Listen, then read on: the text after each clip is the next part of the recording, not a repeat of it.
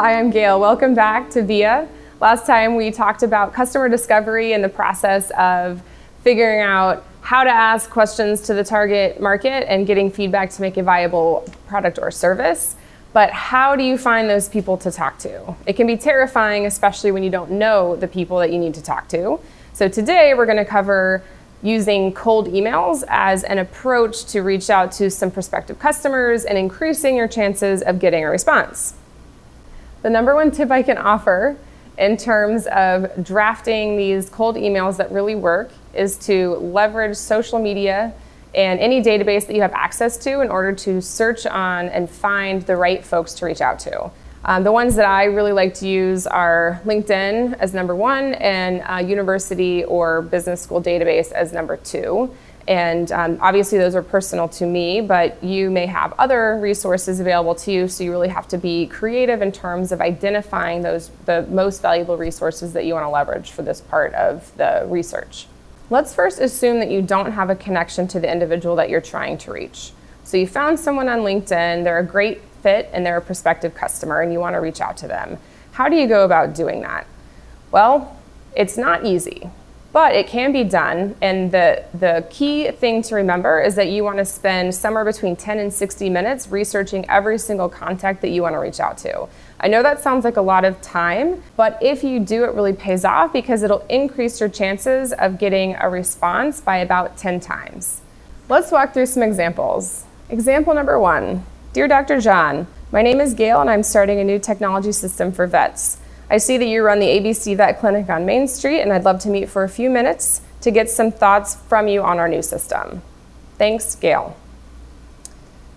Here's example number two. Dear Dr. John, my name is Gail, and I am so excited to reach out to you as one of the most popular vets in Chicago. I have followed a few stories you were quoted in, including one on the new approach of, to veterinary telemedicine.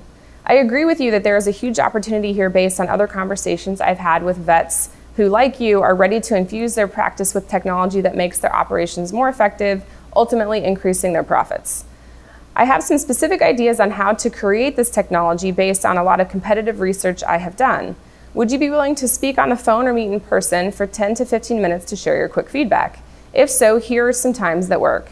I would be so appreciative. Sincerely, Gail.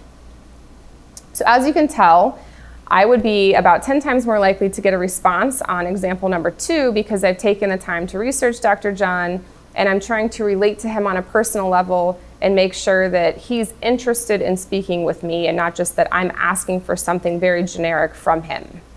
Here are some other things to consider when you are writing these types of cold emails. Number one, if you're a student, definitely mention that. A lot of people love to help students. So, whether that's in high school, undergrad, business school, or, or any type of institution, let the prospective customer know that you're a student.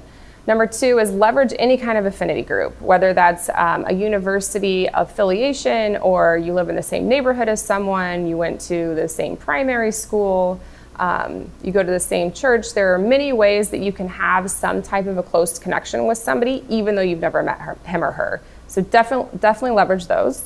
And then finally, you absolutely can leverage your existing connections to introduce you to people that they know. So you would be asking somebody within your network to introduce you to somebody within their network. That's a second degree connection on LinkedIn.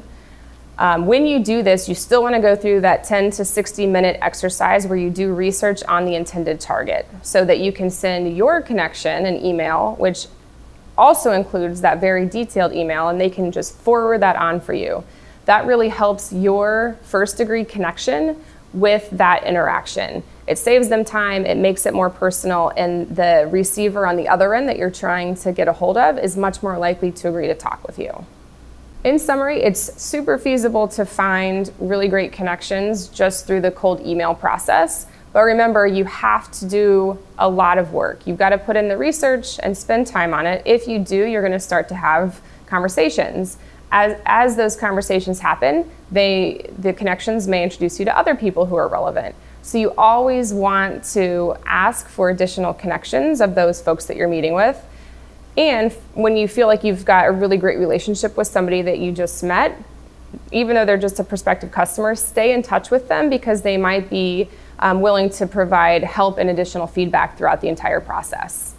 Thanks for joining us. Next time, we're going to talk about doing some competitive research as we're getting our, our businesses off the ground. Don't forget to subscribe, like, and comment below. And you can also find our audio files on SoundCloud, Google, Spotify, and Apple. See you next time.